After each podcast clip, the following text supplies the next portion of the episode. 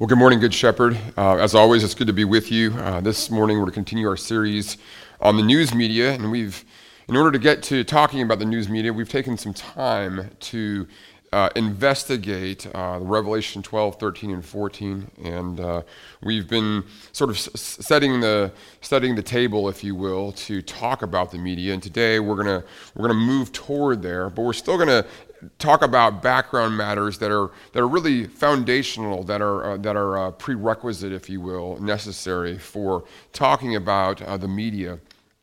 As we've talked about these last few weeks, Revelation chapters 12 through 14 portray a deeper conflict, a deeper conflict. It's been uh, described by John as a war between life, abundant life, true life, symbolized in a woman a woman who is emitting light, who is robed in light, who is a source of light, a source of purity in a world of darkness, a woman who is giving birth to a child, so she's a source of life, uh, a life in the sense of, um, uh, of being willing to give uh, true life at a great cost in the midst of great pain and sacrifice.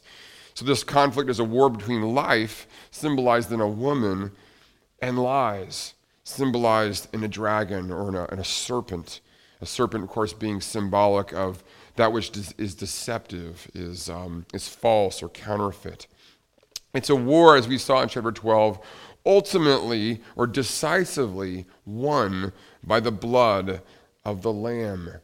And it's a war in which the dragon, uh, while being defeated, is still deceiving. And it's, it's really, that's where we pick up the story in chapter 13 today. In this next scene, if you will, we learn how it is that the dragon goes about its campaign of deception. That is to say, he does so in two related ways. And this is, this is very important. He hijacks the institutions of government and media. This could not be more relevant. Let's see. So let me just talk. Let me talk about that idea of hijacking. Probably the example of hijacking that is that is most part of the American consciousness is uh, the hijackings of, of 9/11. Uh, you recall that four passenger airliners were hijacked by uh, 19 or 20 Al Qaeda terrorists.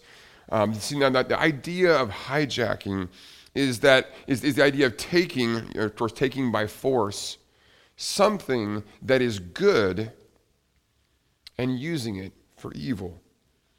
Of course, an airliner is essentially a flying bus, but on 9 11, it was turned into a fiery bullet, right? A was weaponized in a way that took, cost the lives of, of thousands. An instrument, and so an instrument of transportation was, was changed or was altered, was mutated into an instrument of terror.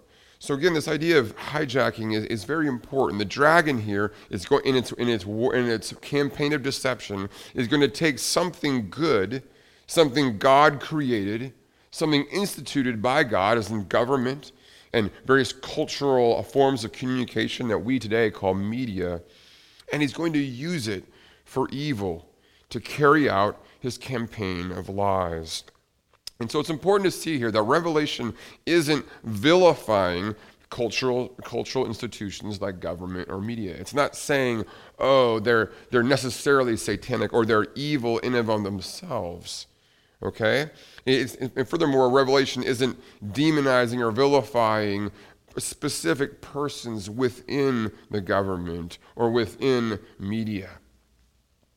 But as we're going to see, but what, what, what uh, Revelation is saying is that these very institutions are regularly hijacked to promote an agenda of deception in a war against all who would promote life, again, a war against all who would seek to live like the Lamb, to live lives of costly, loving, humble obedience. Today, so today we're going to look at how the evil one hijacks political, political power. Next week we'll get to kind of where we've been wanting to go to talk about the media. So, hear now the word of the Lord from Revelation chapter 13. I'm going to read the first 10 verses. the dragon stood on the shore of the sea. And I saw a beast coming out of the sea. It had ten horns and seven heads, with ten crowns on its horns. And on each head was a blasphemous name. The beast I saw resembled a leopard, but had feet like those of a bear and a mouth like that of a lion. The dragon gave the beast his power and his throne and great authority. One of the heads of the beast seemed to have, have had a fatal wound, but the fatal wound had been healed. The whole world was filled with wonder and followed the beast. People worshiped the dragon because he had given authority to the beast. And they also worshiped the beast and asked, Who is like the beast? Who can wage war against it? The beast was given a mouth to utter proud words and blasphemies and to exercise its authority for 42 months. It opened its mouth to blaspheme God and to slander his name and his dwelling place and those who live in heaven. It was given power to wage war against God's holy people and to, to conquer them. And it was given authority over every tribe and people, language, and nation. All inhabitants of the earth will worship the beast, all whose names have not been written in the Lamb's book of life, the Lamb who was slain from before the creation of the world. And then John says, Whoever has ears, let them hear. If anyone is to go into captivity, into captivity they will go. If anyone is to be killed with the sword, with a sword they will be killed. This calls for patient endurance and faithfulness on the part of God's people the word of the Lord. Let's pray together. Heavenly Father, we come before you now, just so desirous to be fed, to be encouraged, to be corrected, to be given a counsel for how to live our lives, how to see your world in a way that is, that is truthful, that is life giving, Father, that is peace enabling, especially during this time, Lord. We, we think of all the unrest in our country, Lord, and we, we beg that you would, would show us life and light in the midst of death and darkness. Oh, Lord God, we, we need a word from you more than ever. Father, we, we just think of the, the, the sorrows that we are facing, the uncertainties, Father. We think of, uh, of a pandemic, we think of pandemonium. Father, we think of uh, police brutality. Father, we think of um, so many who are hurting right now, who are jobless. And we ask you, please give us this day, this morning, a word of hope. Father, please, may the meditations of our hearts, may the words of my mouth be pleasing in your sight.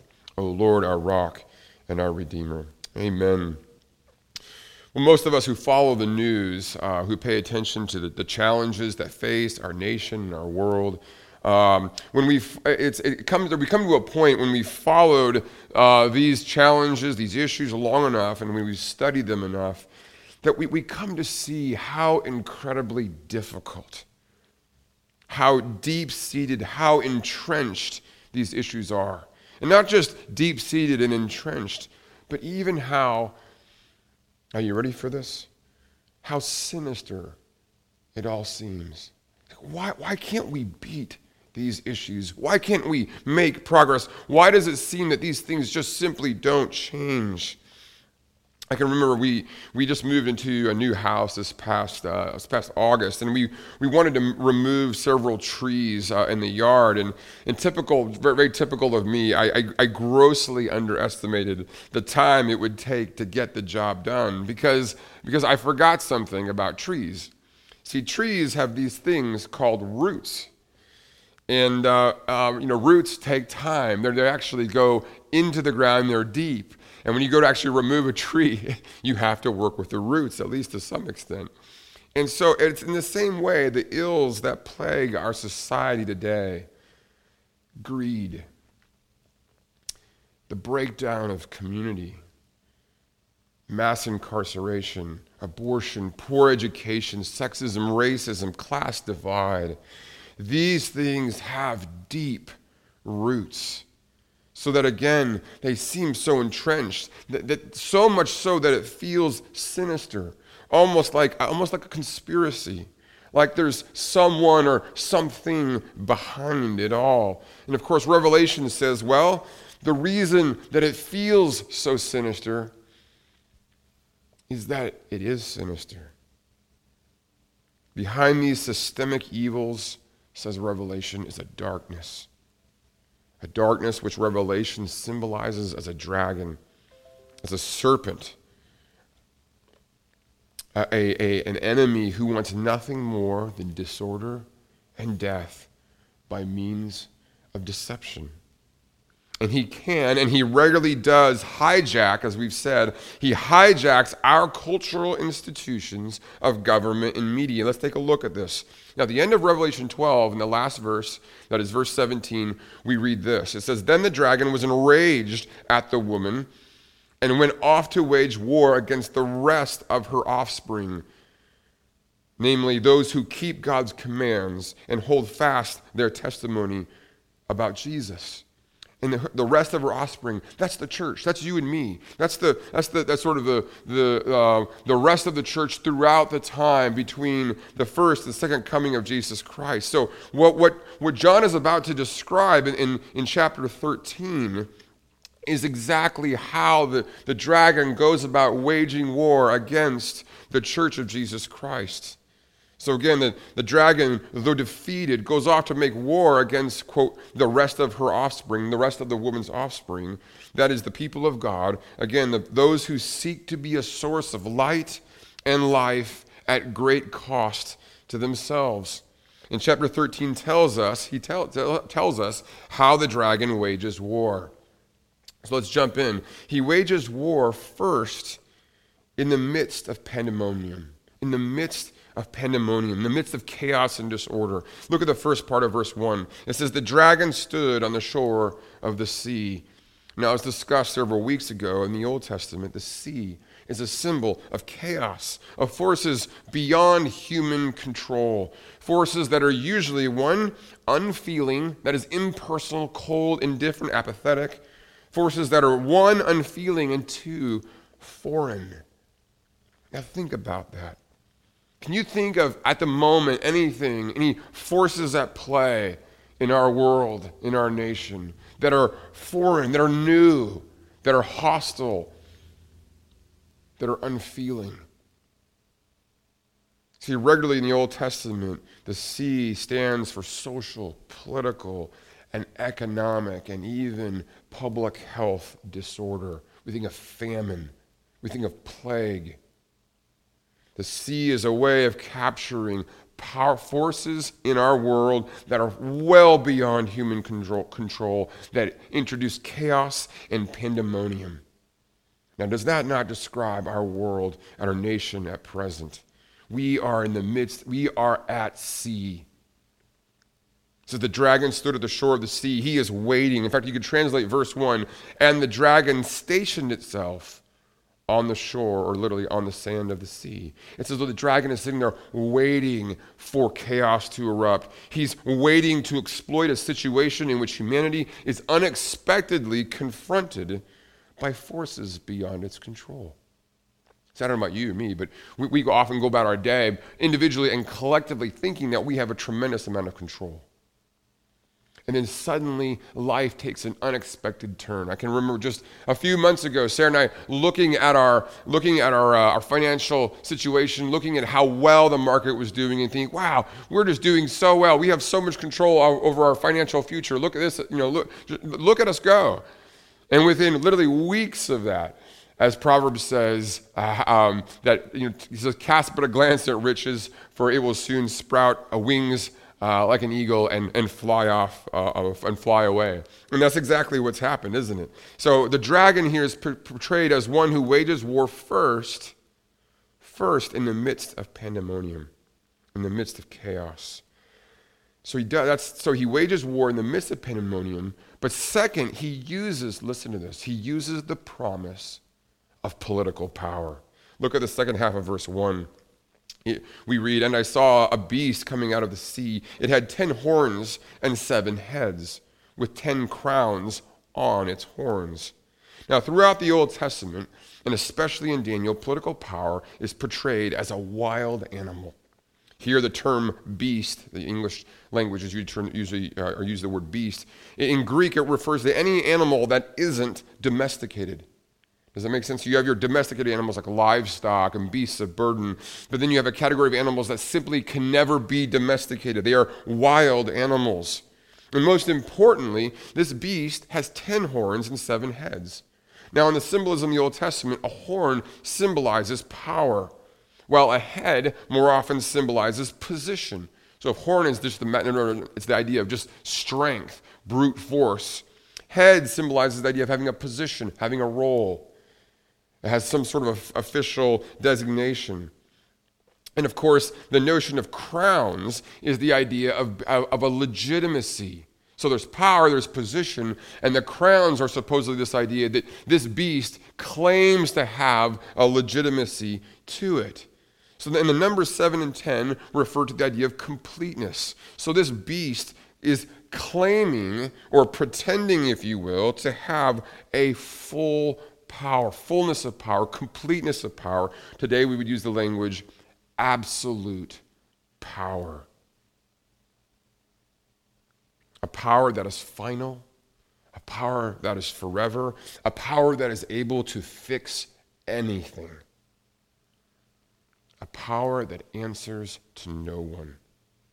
The rest of the verse makes this clear. We read, And on each head was a blasphemous name. That is to say, the beast is making claims that are godlike. See, in the midst of the pandemonium, in the midst of forces beyond human control that are foreign and unfeeling, this beast is representing political power that promises to be able, like God, to save humanity from the chaos, to save us from the pandemonium. Again, I hope this is you can take what, what Revelation's saying and just map it right on to the events of our day today. It promises, uh, this political power promises to bring peace in the midst of the pandemonium. In John's day, of course, this was the power of Rome promising what it spoke of as the Pax Romana, the, the Roman peace. This notion that Rome's authority wasn't to be questioned because they were all about bringing prosperity bringing peace, bringing flourishing. And how dare you question? How dare you question the Roman emperor who is, he's, he's for your good. In fact, throughout a lot of the propaganda that you see in, in the Roman Empire is the portrayal of the emperor as a father. Rome is a household, it is a family, and, and uh, the, the emperor is a father, a loving father who cares for you. How could you ever reject? How could you ever say no to your father? To say no to a father would be, would be rebellion, it would be unthinkable. But for all the pretense of power and for its promise of peace, how does John portray this sort of political power? as a beast, right? As a wild beast, as a predator. Listen to this as a predator that can never be made into a pet. Like, like, most of you, as the Clark family, uh, before the pandemic broke out here, we would go to the St. Louis Zoo, and, and you, we see these wild animals, and so often as a family we go, Aw, right? There's a sense of it's so cute. I, I just wish I could jump in there and cuddle up next to it, right? And maybe play a game of fetch or hide and seek or something like that. And of course, if we actually did that, we there would be a seeking and there would be a hiding, right? It would, it would be seeking us, and we would do everything we can to hide from it. Because why? Because it's a wild beast. But you know what? This is so often, especially today, this is so often how we view political power. Ah, it's cute. We can domesticate it, we can control it. It's this thing that we look to for answers and solutions. We'll talk more about that. Not only does John portray this political power as predatorial, predatory, beyond our control, not only does it portray it that in a way that, that communicates that this power will actually cause more harm in the end than good. he also portrays it as no different from previous political power. Look at verse 2. The beast I saw resembled a leopard, but had the feet of those of a bear, and a mouth like, like that of a lion. Well, what in the world is he saying? Well, in Daniel 7, in the Old Testament, we see a vision of four beasts. Listen to this just one like a lion, one like a bear, one like a leopard, and a fourth that has this sort of a terrifying mutant. Now, listen, these, these beasts in Daniel 7 described present day, or the present day to Daniel, present day and future political powers. Powers or kingdoms that by John's day, listen to this, had, for the most part, come and gone.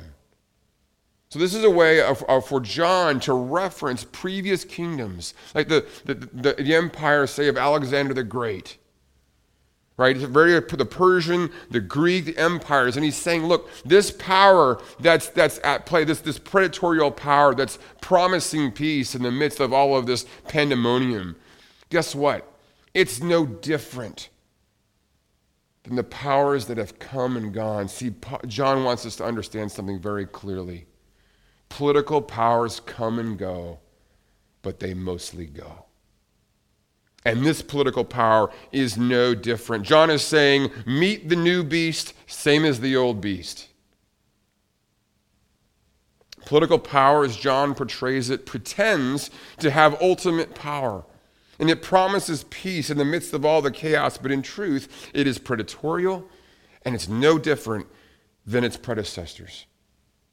This is precisely the kind of political power that the dragon hijacks. It loves any form of political power that claims to be absolute, that claims to be able to solve and, and minister to and care for and bring peace in the midst of the chaos. And that's exactly what happens in verse at the end of verse 2.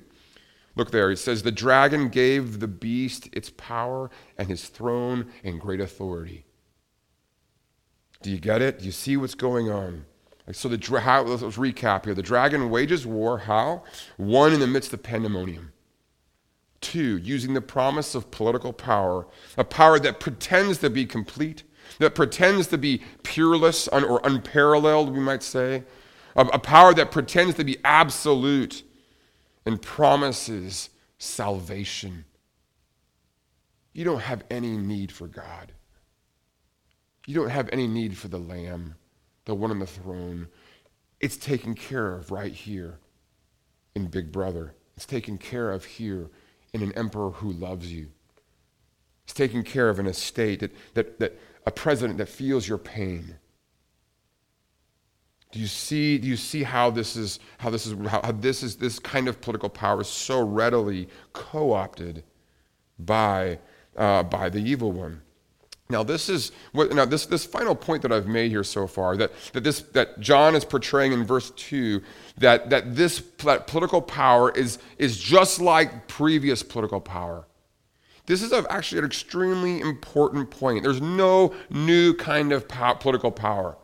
Meet the new beast, same as the old beast. And, and then here's the thing, though I don't think most of us Americans really believe that.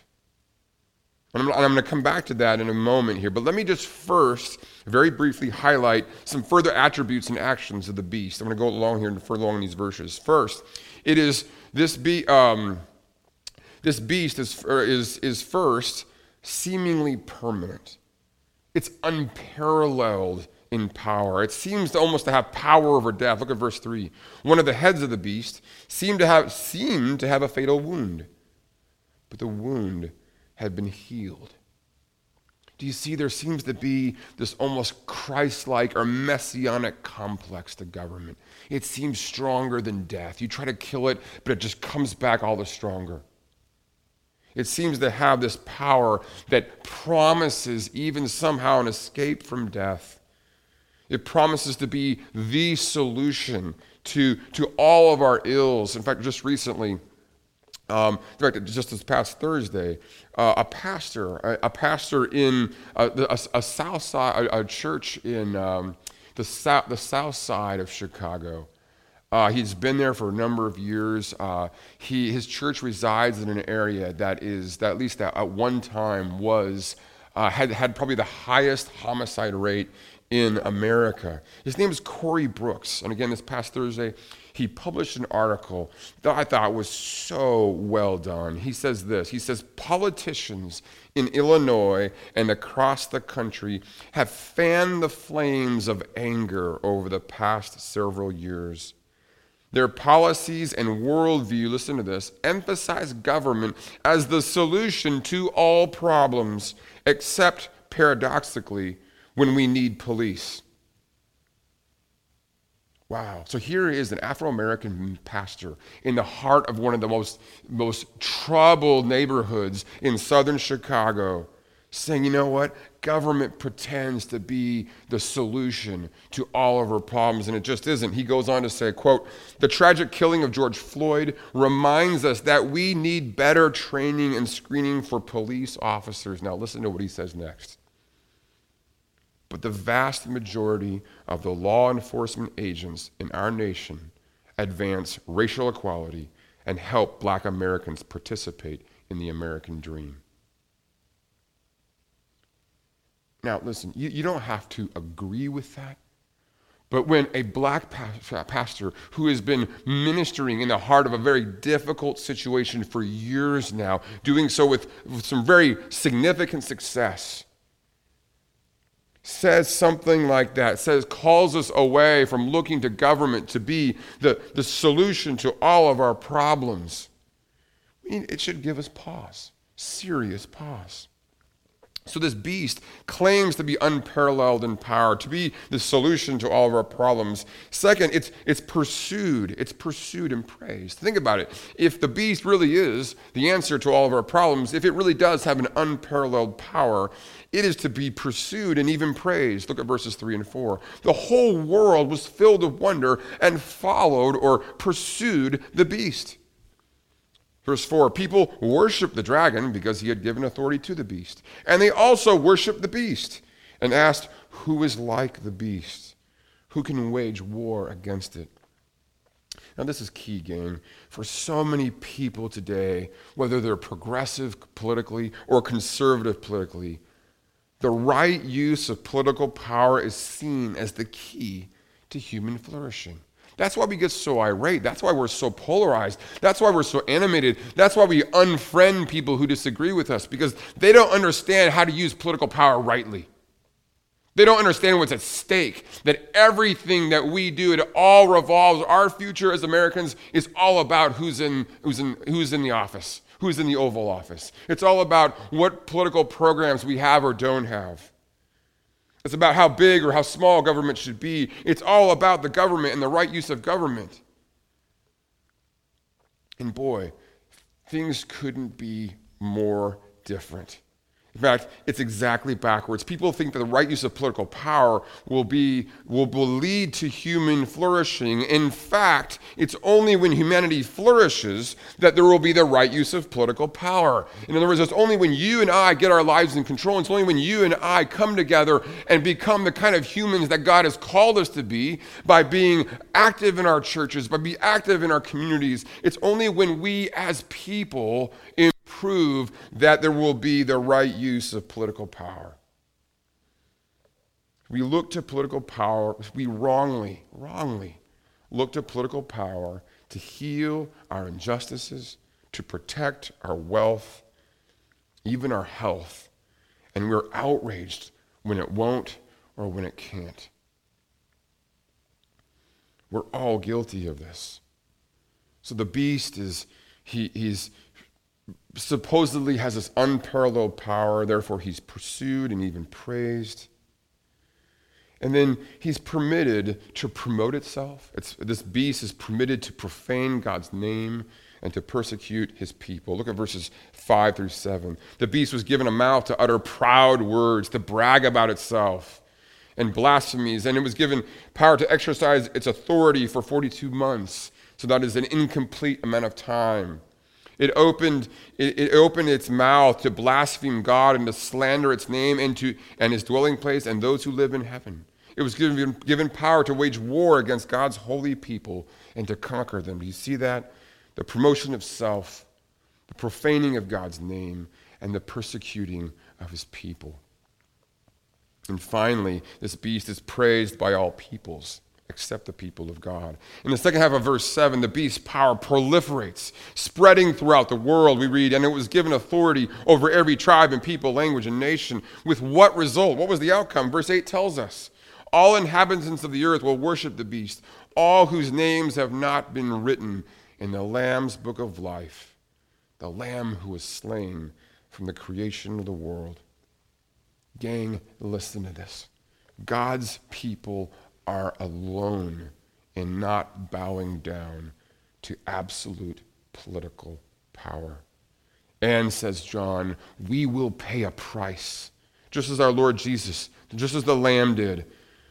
Why are we alone and not bowing down? Only, think about this. Why does it say that we, are, we, uh, we do not bow down? Only, only because our names have been written in the Lamb's book of life.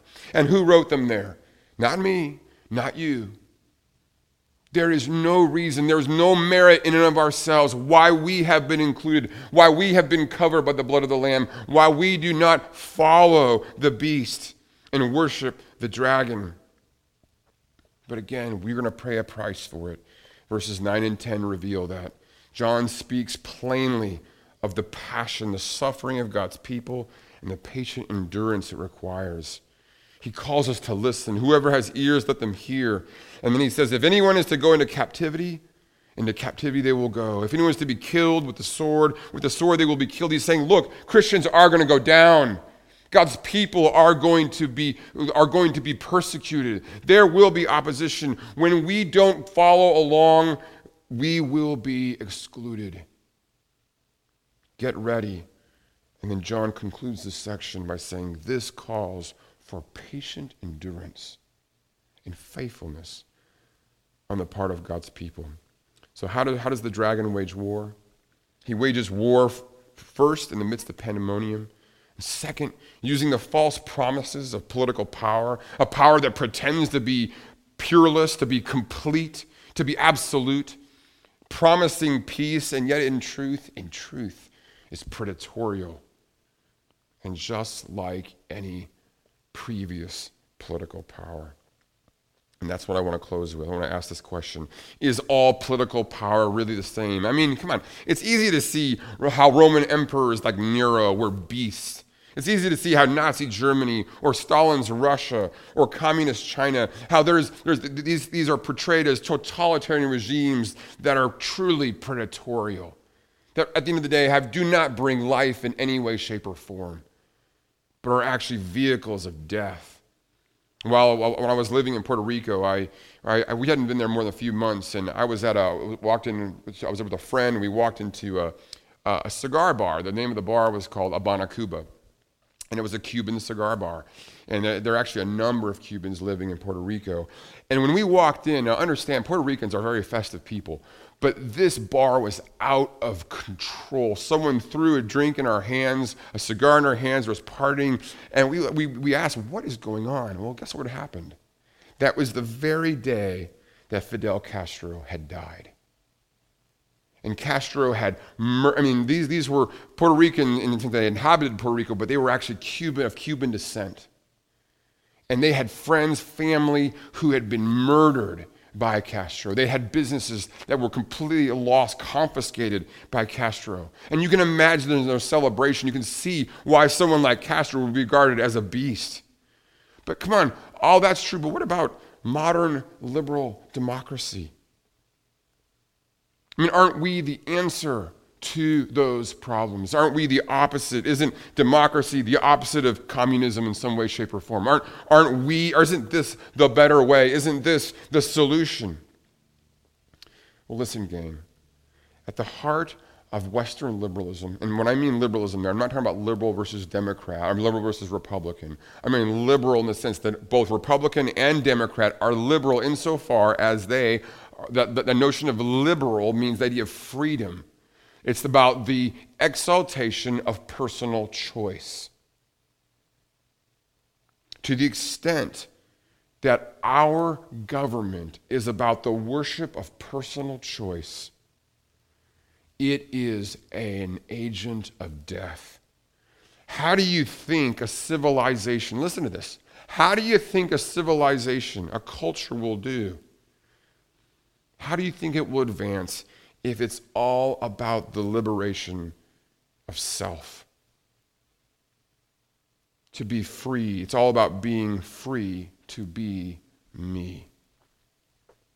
Alexis de Tocqueville was a, a French uh, political theorist, if you will, living in the 1830s. And listen to this. Listen to his description, his fear for America. He, quote, I think that the species of oppression by which democratic nations are menaced is unlike anything which ever before existed in the world. He's saying, look, there is a form of de- oppression in democracy, but it's different. So is, is, it, is, is democracy just as oppressive? Can it be just as oppressive as any other sort of regime? Yes. But the nature of its oppression is different, he says, from anything that's ever existed before. And then he says, I am trying myself, I am trying myself to choose an, ex- an expression which will accurately convey the whole of the idea I have formed of it, but in vain. So he's, he's, wrestling to say, what, what is the oppression that a democracy will, will create? And this is, this is what he says. Listen to this. The first thing that strikes the observation is an, an innumerable multitude of men, all equal and alike, incessantly endeavoring to procure the petty and paltry pleasures with which they glut their lives. Isn't that amazing? What a vision of the oppression that he talks about. It's just a bunch of supposedly equal people living for themselves. All they're doing is the pursuing their petty and paltry pleasures. And then he says, above this race of men who all do nothing but pursue their own pleasures, above this race of men stands an immense parental power, which takes upon itself alone to secure their gratifications and to watch over their fate. He's talking about the, the, the, the, government. He's talking about an ever increasing government. That, that governmental power, he says, is, quote, absolute, minute, regular, provident, and mild. It would be like the authority of a parent if, like that authority, its object was to prepare men for manhood but it seeks, on the contrary, to keep them in perpetual childhood. And that is an astonishing picture, isn't it? Of a culture, of a world in which you and I live in a way that is truly scary. It's a world in which we are, we are regularly, we are constantly being sort of be, be, being separated, excluded, individualized, left alone to pursue our petty pleasures, only to be governed by this massive parental power who has no interest in any of us growing up. That is the tyranny of liberal democracy. It's the tyranny of liberal democracy. All you got to do is, if you've ever watched the animated film uh, called WALL-E, just watch the first 10 minutes. It's this brilliant depiction of, of, of where liberal democracy will take us. Uh, just a people who are governed, uh, basically little children who are governed by an all, an all um, encompassing state. Let me close with this. Let me just let me give a few applications. First, you may come away from a, a sermon like this thinking, well, what do I do about all this? Well, listen, you do what Jesus did. You find persons and you pour yourself into them. That's what Jesus did to 12 men, and he poured his life into them. You disciple people. You want to make a difference. You want to defy the dragon. You find other persons. You find other Christians and non Christians, and you love them. You champion them. You encourage them. You mentor them. You be the, the best single, the best spouse, the best parent, the best neighbor you can be. You engage in hospitality hospitality, and hospitality. You're all about connecting, creating healthy community. You put away your technology. And then after that, you put away more of your technology. And then after that, you put away your technology for longer. And then finally, you pray. You pray and you pray. You pray individually and you pray as a church. Let me conclude with this. Uh, it was in April of 1865 that, the, that Frederick Douglass, uh, who was an escaped slave and he was turned an abolitionist. He spoke at a Boston gathering of the Massachusetts Anti Slavery Society. And he, as the war was coming to, civil war was coming to an end, everyone was asking the question, what are we going to do, so to speak, with these, these former slaves? And he says this, he says, quote, everybody has asked the question, what should we do with the Negro? And of course, in that, in that time, from the 1860s to 1980s or so, the term Negro was used very acceptingly of, of, of, by black leaders. What should we do with the Negro? I have, and he, he answers the question, I have had but one answer from the beginning. Are you ready for this? So make sure you understand. The question is, what should the, what should the North and the government and the military, what should we do with these slaves? How do we help them? How do we care for them? What do we do with them? And he says, I have had but one answer from the beginning. Are you ready for his answer? Do nothing with us. Leave us alone. Isn't that amazing? He says, You're doing, listen to this. He says, Your doing with us has already played the mischief with us. He's don't, don't think that by your government and your grand solutions that you're going to do something, that you're going to bring justice to us, that you're going to help us. Please just leave us alone. And he repeats, quote, do nothing with us. If the apples will not remain on the tree of their own strength, if they are worm eaten at the core, if they are early ripe and disposed to fall, let them fall. And if the Negro cannot stand on his own legs, let him fall also. All I ask is give him a chance to stand on his own legs. What a statement by Frederick Douglass, an escaped slave, an abolitionist. Listen, the solution, the path to peace, is not through politics. Yes, politics has a point, it has its place. I said that at the very beginning. It is God ordained, it is, it is an institution of God, it has its place. But so easily, it is hijacked by the campaign of deception by an, of an evil one who wants us to look to everyone and everything except God for our salvation. Let's pray together. Heavenly Father, how, how powerful this, this book is, how truly amazing its imagery. Lord, I pray that you would ingrain it upon our hearts in such a beautiful way. Father, our hearts, Lord, our hearts yearn for your justice. Our hearts yearn for, for the justice of the Lamb. Our hearts yearn for the peace, the reconciliation of the Lamb, whose blood is, has been shed to bring reconciliation and redemption to every tongue, tribe, people, and nation. We long for the Lamb to reign in our hearts, to reign in our communities, to reign in our government, in the halls of office, in the halls of power. Oh, would the Lamb and his love be known? Would it be shared? Would it be celebrated? Oh, Lord God, I pray that Good Shepherd would be that woman, that woman clothed in the light, that woman who in great pain is giving life to the world, is giving life.